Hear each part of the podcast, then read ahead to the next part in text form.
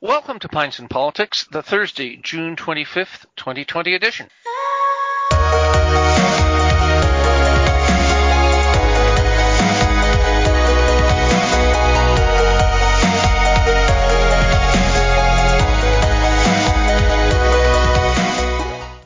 Pints and Politics is a weekly discussion program of all things political. My name is Bill Templeman. Joining me for this online panel, first of all, we have theater artist and writer Kate Story. Then we have artistic director of Theater on King and theater artist Ryan Kerr. We may be joined in a few moments by director of Art Space John Lockyer and musician and performer Bo Dixon. So, thanks uh, to all of you for joining me today. To start, uh, I feel an obligation to confess that uh, I am only a casual consumer of arts here in Peterborough.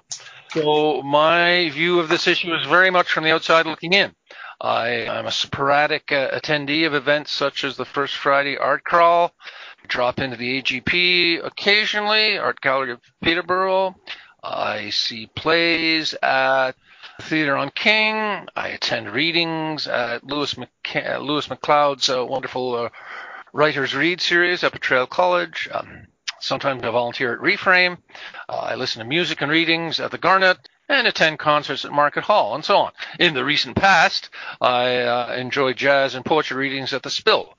Uh, may she rest in peace, alas. The arts are a solid reason for me to stay in Peterborough. I recall long before the pandemic hit, uh, being shocked at how little some of the performers whose work I enjoy at, uh, well, for example, the Theater on King, how much, how little they earn in an average month, far below minimum wage. Same for the jazz musicians at the Spill. I recall asking uh, a few of them what their take was on an average night when they used to play jazz. I think it was Wednesday nights at the Spill, and they said, "Well, it works out to about beer money. That's it." And all that was during, and I have quotes here in my little script, uh, during good times. now, with this pandemic and the cancellation of everything, I guess this is my first question for you. How are those musicians and artists and performers surviving? That's a good question. a sad question. For myself, I mean, I've had no official income for three months because the theater's been closed since March 16th and there's no opening in the foreseeable future. I have applied to CERB for myself and I'm actually, you know, doing okay that way. But I don't know how many other artists in town have that option. Right. Yeah, I mean, I'm I'm daily grateful we live in Canada, not to the south. Yes. So, I mean, CERB has been a real godsend for, for most artists I know. And sadly, I think many of us are actually doing better than we were pre pandemic. And of course, uh, it's not free money. You know, there, there, will be taxes paid on it, as there should be, and it won't last forever. But it is, to me, a sad testament to how little we were making before. Oh, yes. $2,000 a month feels like an incredible windfall to so many people. Yes, and I, am just wondering, and this is a bit of a tangent, and we're going to talk about the arts, but social policy do we think that our, our collective experience uh, with CERB might lead to actually to a guaranteed national income or a basic income guarantee or universal basic income, some sort of program that would bridge the gap between childhood and old age? Well, I'm certainly not an expert on on this stuff at all. I mean, there are people well more versed in that than I am. Do, do you sense many conversations about that? Oh, of course, we're all talking about it, but we were all in favor of the basic income before COVID. Um, everyone no. So, uh, you know, I, I won't be able to give you a counter argument. Certainly, I think it is that governments can cough up the dough when it's deemed necessary, and that priorities can be rerouted. Now, you know, I know that again, as I said, it's not free money. We're we're we're going to look at a pretty dire financial situation, economic situation but it's certainly demonstrated that where the will is, there is a way. Yeah. Right. People don't need to be living on the streets. People don't need to be starving. People don't. None of this is necessary. That was just a heartless, right. you know, facet of capitalism and like like like you know late capitalism eating its own self, hopefully, and dying in the process. That's my point. Right institutional support. What what is now we've talked about CERB, but what is available apart from that for artists, for arts organizations, really from any level of government? One thing that this pandemic has revealed is that nobody has artists' backs. Again, we're better off in Canada. There's at least public funding But you know, as artists, we were going, we went into the pandemic already hurting.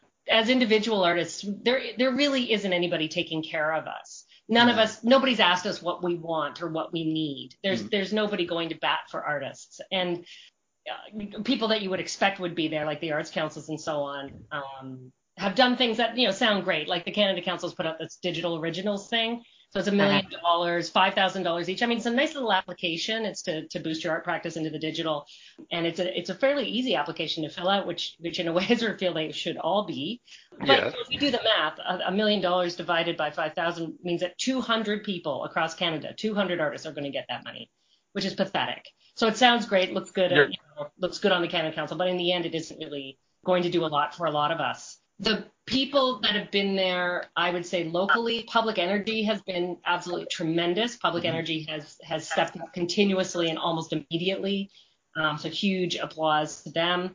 EC3 has been working really hard to try to um, create forums for us to talk and lobby the city to try to get more money for us, um, support for us, and try to get the city to acknowledge us. Okay, and uh, of course, welcome, John talking about organizational support, so let's pick up there. The the next thing, well, you've talked about EC3. Now, what about the audiences? Now, many people who attended arts events before the pandemic, well, some people, I should say, will probably have less disposable income. How does that factor in? Uh, well, again, my audience didn't. The audience that came to my space didn't have any money beforehand either. so you're right. Um, Speaking not, I mean, the, the things that might end up changing is is um, danger factors about the the COVID. People are going to be away from it for so long.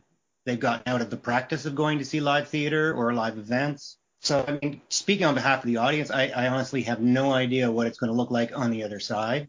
I can see that like some art galleries are open now, but it's easier to maintain a distance in a in a gallery than in a theater, for example. And um, it's very hard to create theater in isolation. Um, it's a collective art form, and it's uh, quite difficult to uh, even start a project. So even when the uh, uh go ahead to open is is okayed, it's still going to be probably a month before we actually get any full productions up because we haven't been able to get together. One thing you asked about support, these audiences at, say, the Theatre on King, incredibly touchingly, despite the fact that some of them are living very close to the bone, there's been quite a tremendous outpouring of support. I mean, there are people yes. who are giving us $5 a month because that's what they can afford, which I just find so moving. And recently, Theatre Trent voted, uh, that's a student levy group at Trent, voted to give half their budget towards the Market Hall and the theater on King because of wow. the concern that there won't be any venues on the other side.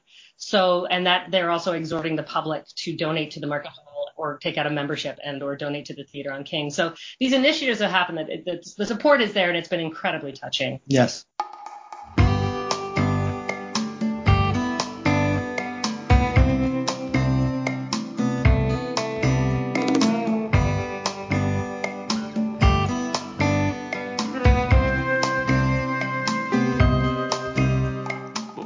Ryan, could you just give us a sort of a, a thumbnail sketch? What is the Theater on King all about?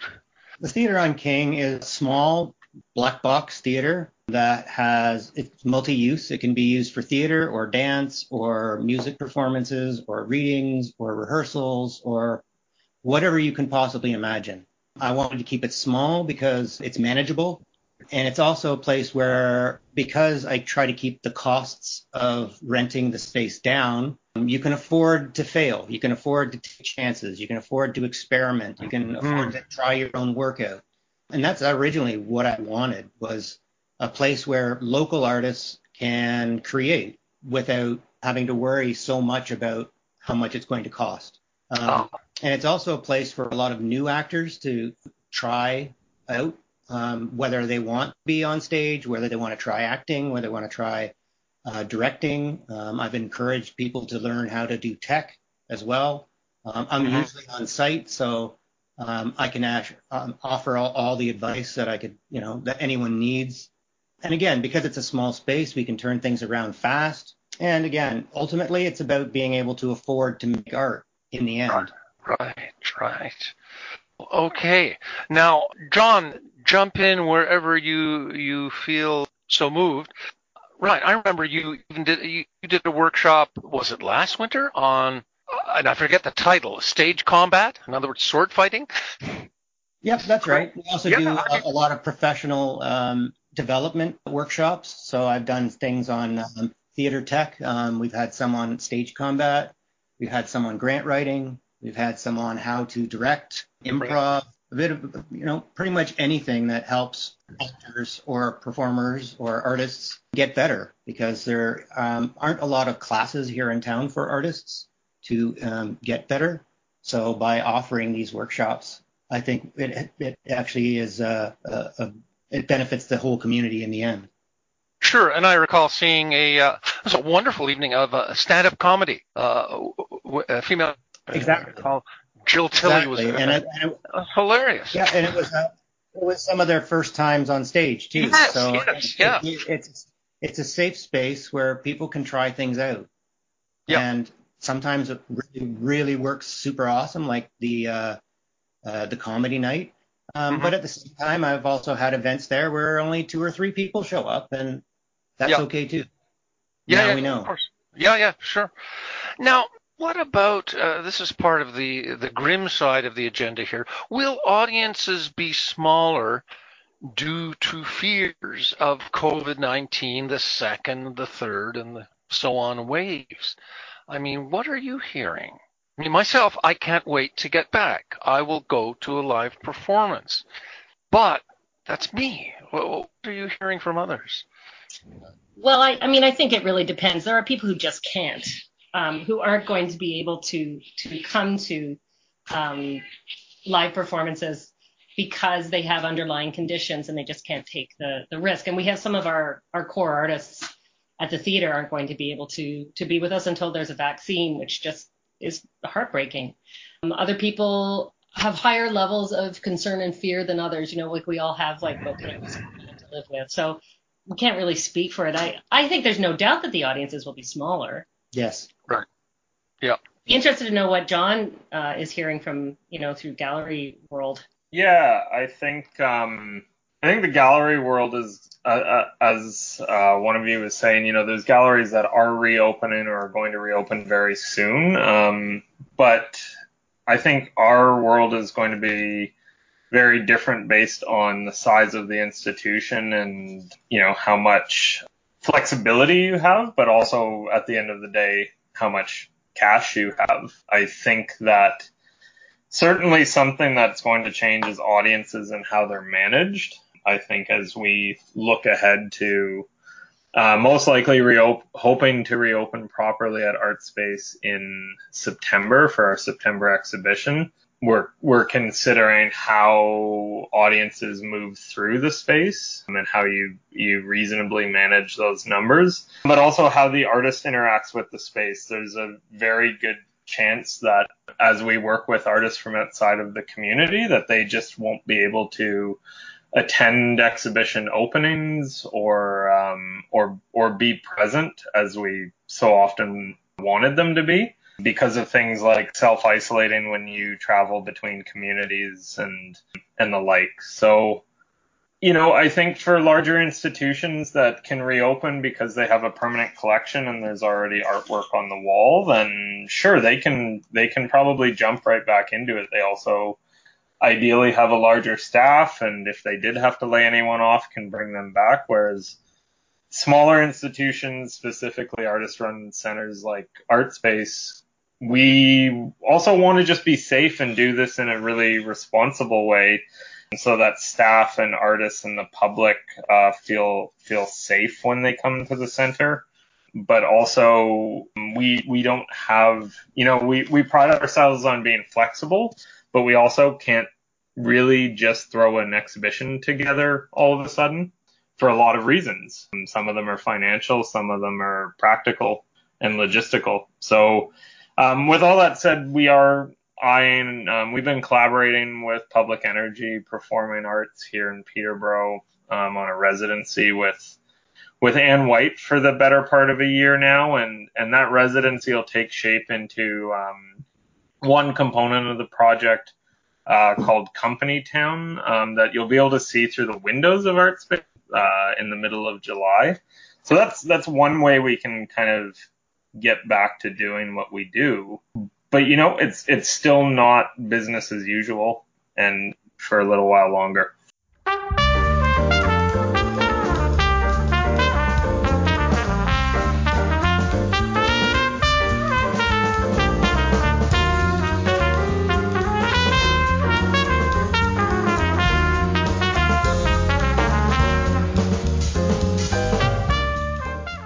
for both venues that are on this call, uh, TTOK, uh, the Theater on King, and ArtSpace, I'd be really interested in knowing to what extent the various uh, not not only for your own your own venues, but just in general.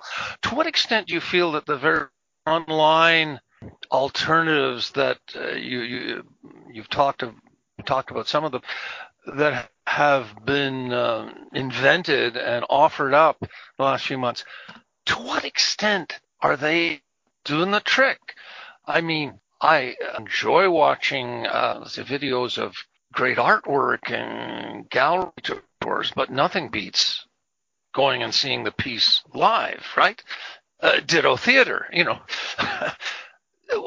but you're the artist. What what extent do you think the online is is it a the nothing or somewhere in between? Well, um, speaking on behalf of the theater, I guess theater is a live event and it's unique.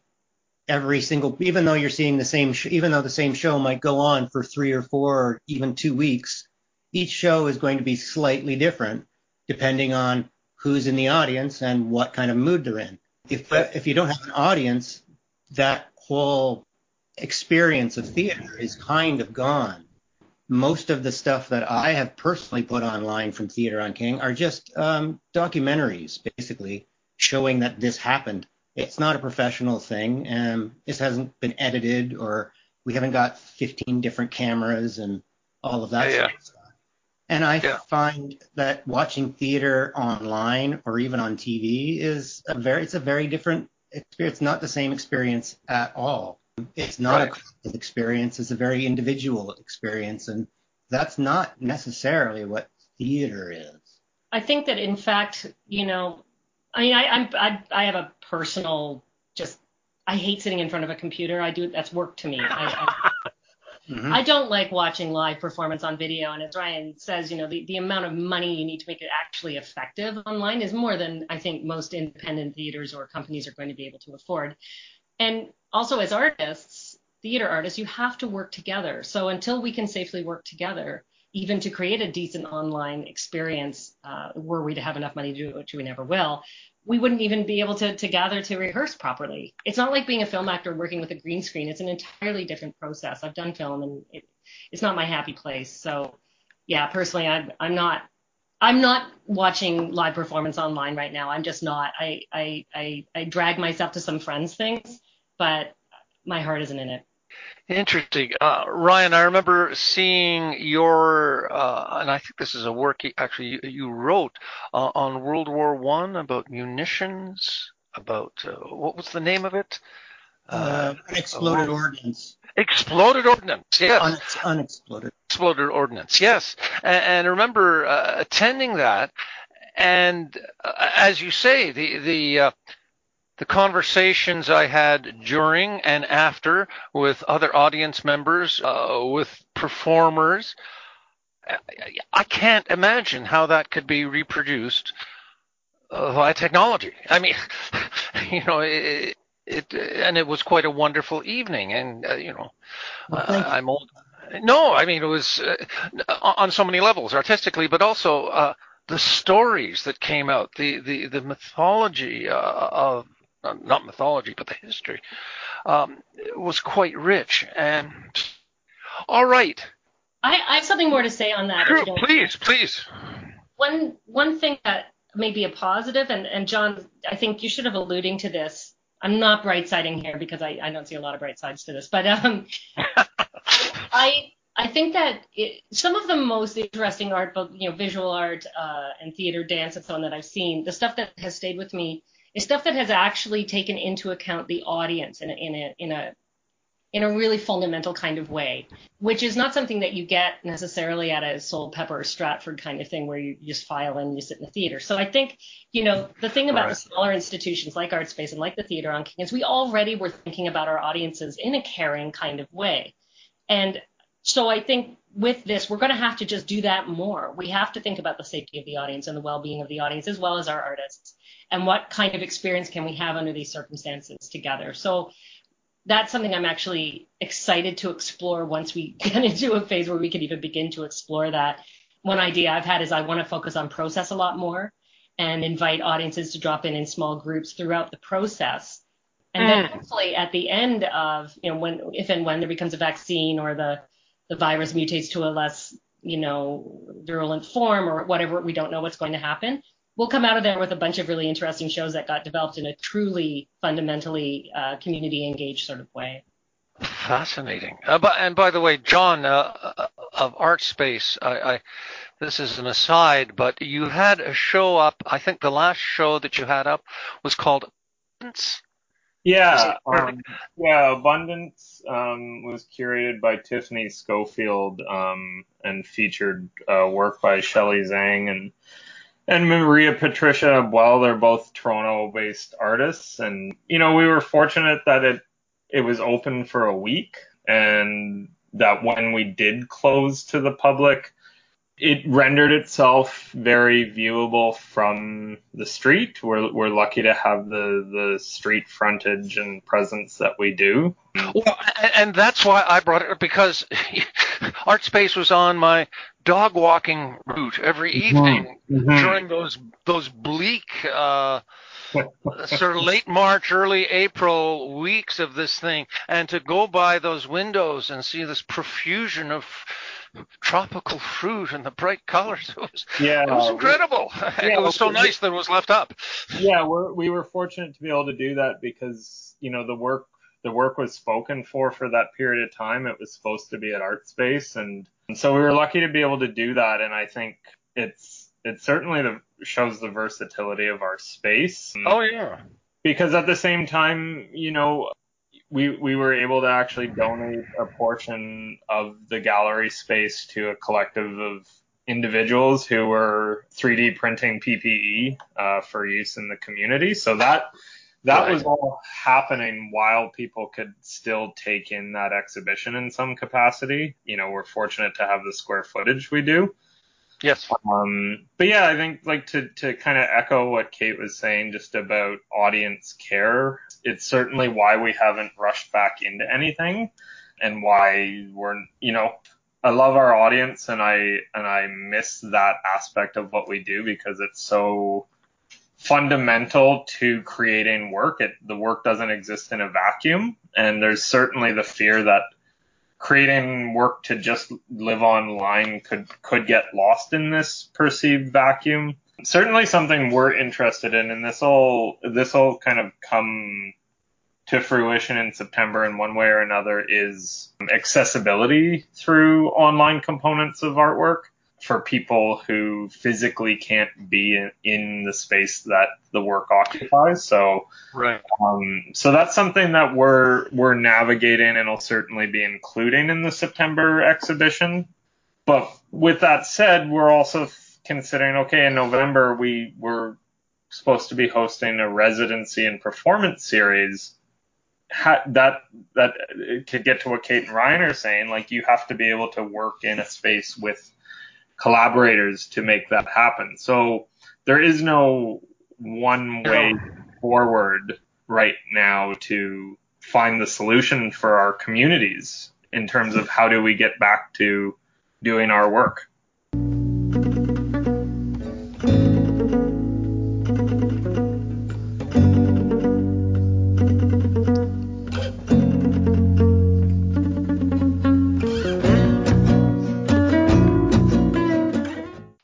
I'm just wondering uh, what this is on the, the grim side of the ledger here. What what proportion of artists that's a silly question. No one knows. But I'm wondering how many artists will not make it. In other words, they'll have to give up their art for employment or something else in order to pay the bills. Will, what are you hearing? Well, you know, Bill, the attrition rate in the arts before yeah, the pandemic was unbelievable. Like right. if you had an attrition rate like that among, say, medical students, So it would be declared an international emergency. I, I lived in China for seven years practicing art, and I, I look at Now Magazine or whatever online stuff, and I still see maybe three people I worked with in the 90s who are still making theater uh, out of right. the hundreds of people I worked with. So it, it, it's it's it, there, there's just no security or money or you know hope even a lot of the time as an artist. So it's it's it was bad before. It's going to be bad after this.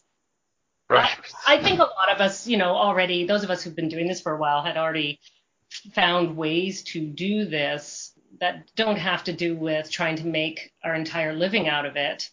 And that hasn't changed. I, I, I, I'm not really hugely optimistic. Um, like I said, there, there, there isn't a huge amount of like real institutional support for artists at this point, uh, or even say on the, the, the municipal level here. Our, our city is living in the 1950s. We don't have an arts council, a peer-reviewed arm's length arts council that gives money to individual artists at all. And in fact, the city is really suspicious of the idea of arts organizations actually doing that kind of peer-reviewed arm's length funding for art. So we didn't have support before, and, and you know we're not suddenly going to get it now with the city in debt. So I, I think we are going to see a, a pretty terrible attrition rate. Right. Now, what about support? In other words, from the audience, apart from attending events and buying art, uh, what else could members of the public do to help artists get back up on their feet? That's a tough question. What can people do to help artists get back on their feet? Well, I don't think it's tough at all.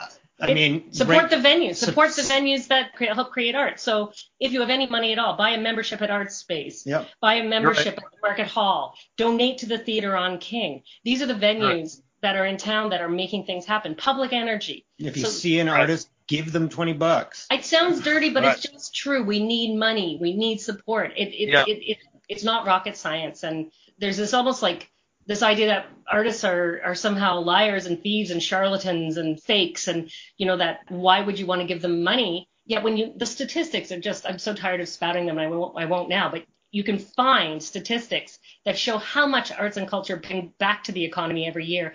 And yet we're far more willing to put up a bunch of stoplights for a costco or a walmart than we are to say oh i'll give 500 measly bucks to a you know to an artist or to a venue. Mm-hmm. You know, like it, it's it's it's a it's a schism in the brain of our culture that has been there for generations and has been getting worse. So it's just start turning that around in your mind. Why are we willing to give so much money to mining and oil companies, but we don't want to give a lick of money to an artist or an arts organization? You know, and what you're saying, Kate, it, it puzzles me. Like, why aren't some business organizations, business folks who are interested in having more people come to Peter eat out, go to you know, go to bars, stay overnight in the city. Why are they not? Why have they not connected the dots between what goes on in the arts community in terms of public offerings and increased tourism? I don't. I mean, and we have some models for that in Ontario. I mean, look at the town of Stratford, right? I think one of the biggest problems is a lot of the people that could make a difference don't go to see the arts. A lot of people don't even come downtown. And that's where a lot of the art, especially in town, is happening. And if they don't come downtown and they don't come and see the art, then it, as yeah. far as they, it doesn't exist. And we yeah. The Netflixization of our culture, you know. So there's this idea that unless you're, you know, even people who are aware of live theater, like, well, you're not at Stratford, then you're nothing. Mm-hmm. You know, you're not at Soulpepper. yeah, and, and yeah. Certainly, well, I haven't. I mean, as a writer, I constantly get, well, I haven't heard of you. I literally have had this, many times. I've had people say to me, I've never heard of you. You can't be a very good writer. So oh, give me a break. I'm not suggesting I'm a great writer, but I'm a good writer. And other writers sure. think I'm a good writer. So it's like it's just like just because you know, there's this idea of fame that I think Hollywood has really uh, fed into, and so there's lots and lots of reasons that that I think point to a deep sickness in our society, if you ask me. Yeah. Now, has this pandemic provided unexpected space, uh, uh, well, unexpected time for creation? Writers, musicians. Uh, uh, we touched on that before, but I'm wondering, are you hearing that people are able to create more now that schedules are suddenly wide open? In the theater uh, world, no. I think in in the world of visual arts, it actually I don't think it's necessarily about creating it, but maybe for at least friends and colleagues is a bit of space to actually re sure that we could be better support. Like to echo what Kate and Ryan just said, like we we don't study on how we're underfunded or undersupported. We all know, and it's been the same for 50 years. It's, you know, it's all out there. All that info exists. So now, like, now's the time to reimagine that and, and ideally for us to push back against people who are telling us that we have to do this a certain way. Maybe now we're able to say, well, no, we don't actually. We're not going to give council, you know, Kate has alluded to the kind of support that exists through councils right now, maybe now we can say to them, we're not going to do more just to get a little bit extra from you. We're actually going to start doing a little less and you're going to keep giving us the same. Are there any other questions you have or things you want to put on the table in terms of pandemic for the arts community and what needs to happen going forward? I would hope that people might think about what's gotten them through this incredibly difficult time. I think that most of the population has found themselves turning to arts and culture to get them through this, listening to music online or or movies. I mean, as much as I, you know, I might complain about Netflix, going back and like there was a real uptick in people looking at our our terrible not they're not terrible but they are just as Ryan said documents of old theater on King performances. They literally just documents this happened you know and they're they're they're not high quality. And and there's a huge uptick of people looking at them. And so if people could really you know a, an online gallery stuff you know yes. You know went went viral of, of penguins going through an art gallery um I forget where that was somewhere in Europe. It was really pretty cute and maybe people ask themselves what what got them through their hard times, the, the miserable times of the pandemic, and if the answer is at all arts and culture, to think about the place it holds in our hearts as human beings. We are creative as a species, and in, in our culture, that gets beaten out of you in an early age, unless you're particularly stubborn. Uh, or have you know, fortunate and privileged, you know, to have it supported in you uh, or in your community. So I hope that that people might rethink this sort of oh well artists will just make it anyway. They don't need money because they do it for the love of it attitude. You know that's that's just killing a lot of us. It really is. Yes I, have heard the same argument used to be made for keeping teachers wages low. Well you oh, do it because you love it right? Yes. Right. Yeah. all right. Anything else that comes to mind about what has to happen or what could happen. Actually, you know? that's, that's, about what could happen. I sort of going back a bit there, Bill, where you talked about is there a positive side, but having time on your hands to create. I just sort of want to say, like a lot of writers, I had people going, "Well, I bet you're writing the great COVID novel." Now there are going to be people who suddenly had time to write the great COVID novel, but those of us who were writers before this, before the pandemic, we had already carved out time to be writers having time yes. on my hands was not a positive. It, it, I was as worried as the next person and freaking out. So sure, sure. output was actually, especially in the first couple of months, was down at least 50%. But as we get more accustomed to it, maybe there's a little more time. But I think it, really what John said, time to rethink mm-hmm. how we want to do things. I know Ryan yeah. Because uh, we live together, I've seen Ryan pulling out files of old shows that he might want to do and thinking about how to do it so that it wasn't like basically a nervous breakdown making scenario yeah. to run a theater. Yeah, because I think just to like speak to the nervous breakdown side of life, um, people people in the arts work really damn hard all the time, and we we certainly you know take time off when we can and whatnot. But like there's a lot of evenings and there's a lot of weekends and there's a lot of that in a row and it makes you feel crazy and burnt out. And I that's I think one thing I mean when I say let's rethink how we do this because certainly my partner and I who both work in the arts are a lot happier to have time together and and to not be totally overburdened and overwhelmed by work. And so that's that's a positive. Now the question is how do you do that and still produce high quality work? I think that if we weren't John, it's so good to hear you say that. And I mean, certainly, I think you and your partner are two of the hardest working people in the arts in the world. And, you know, I had a weird experience. I guess it was about a month ago. I was in my kitchen and I looked and there was light coming through a window. I've literally, I've lived in this house for 19 years. I have never seen the sun come through that window because I have never been home in the evening in June and May. right. Seen the light in 19 years come through that window. And I was like, there must be reflecting off something. What's going on? Like I was too super confused. So I just think that's a testament to like kind of miserable grind in a way. I mean, I like being busy, but you know, I'm not afraid of hard work, but it's it's asking too much. It's asking too much of arts and arts managers, curators. Um,